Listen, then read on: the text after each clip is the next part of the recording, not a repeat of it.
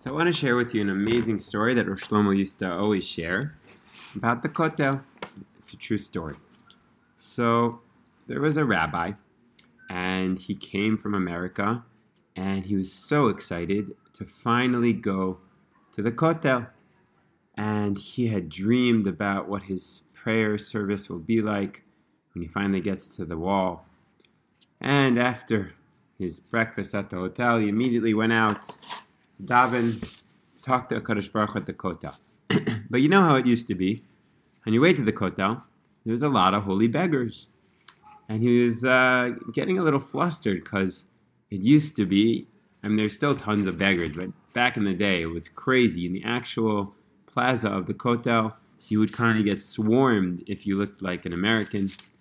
And he was trying to hold back his frustration, and he was saying, oh, why am I having these negative thoughts? But finally, he found his corner, and he had a moment of peace. He takes out his talis. He's about to put on his talis and tefillin. And who comes?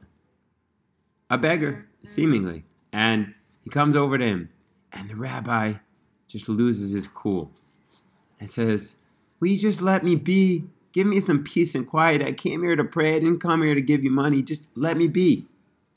And the beggar runs away, and the rabbi is so frustrated. Can't daven after that. How can you say a word to God after pushing away in such an angry type of way? And so broken, he comes before Hashem. He looks up to Shemayim and says, Hashem, please, forgive me. I know what I did was wrong. Send me a sign that you're watching over me here at the Kotel. Let me find that beggar. Let me ask him forgiveness. Let me give him a little tzedakah. And so every day, the rabbi told Rav Shlomo he would come back to the Kotel.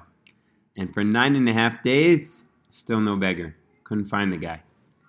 And he's taken the bus back to his hotel his last time at the Kotel. And who does he see? It's the beggar. And he's so happy. He's thrilled. He comes up to the man and says, I'm so sorry. I can't believe the way I treated you before. Please, here's $100. Forgive me. And the man looks at him in the eye and says, you think I'm a beggar? You don't recognize me? We used to hang out together in Delancey Street. We were old buddies. And he says, oh my God. And guess what? The story gets even crazier. You see, this rabbi, his father actually owed a lot of money to the father of the quote-unquote beggar who had lent his father a lot of money. So he ended up settling all of those matters and thinking, wow.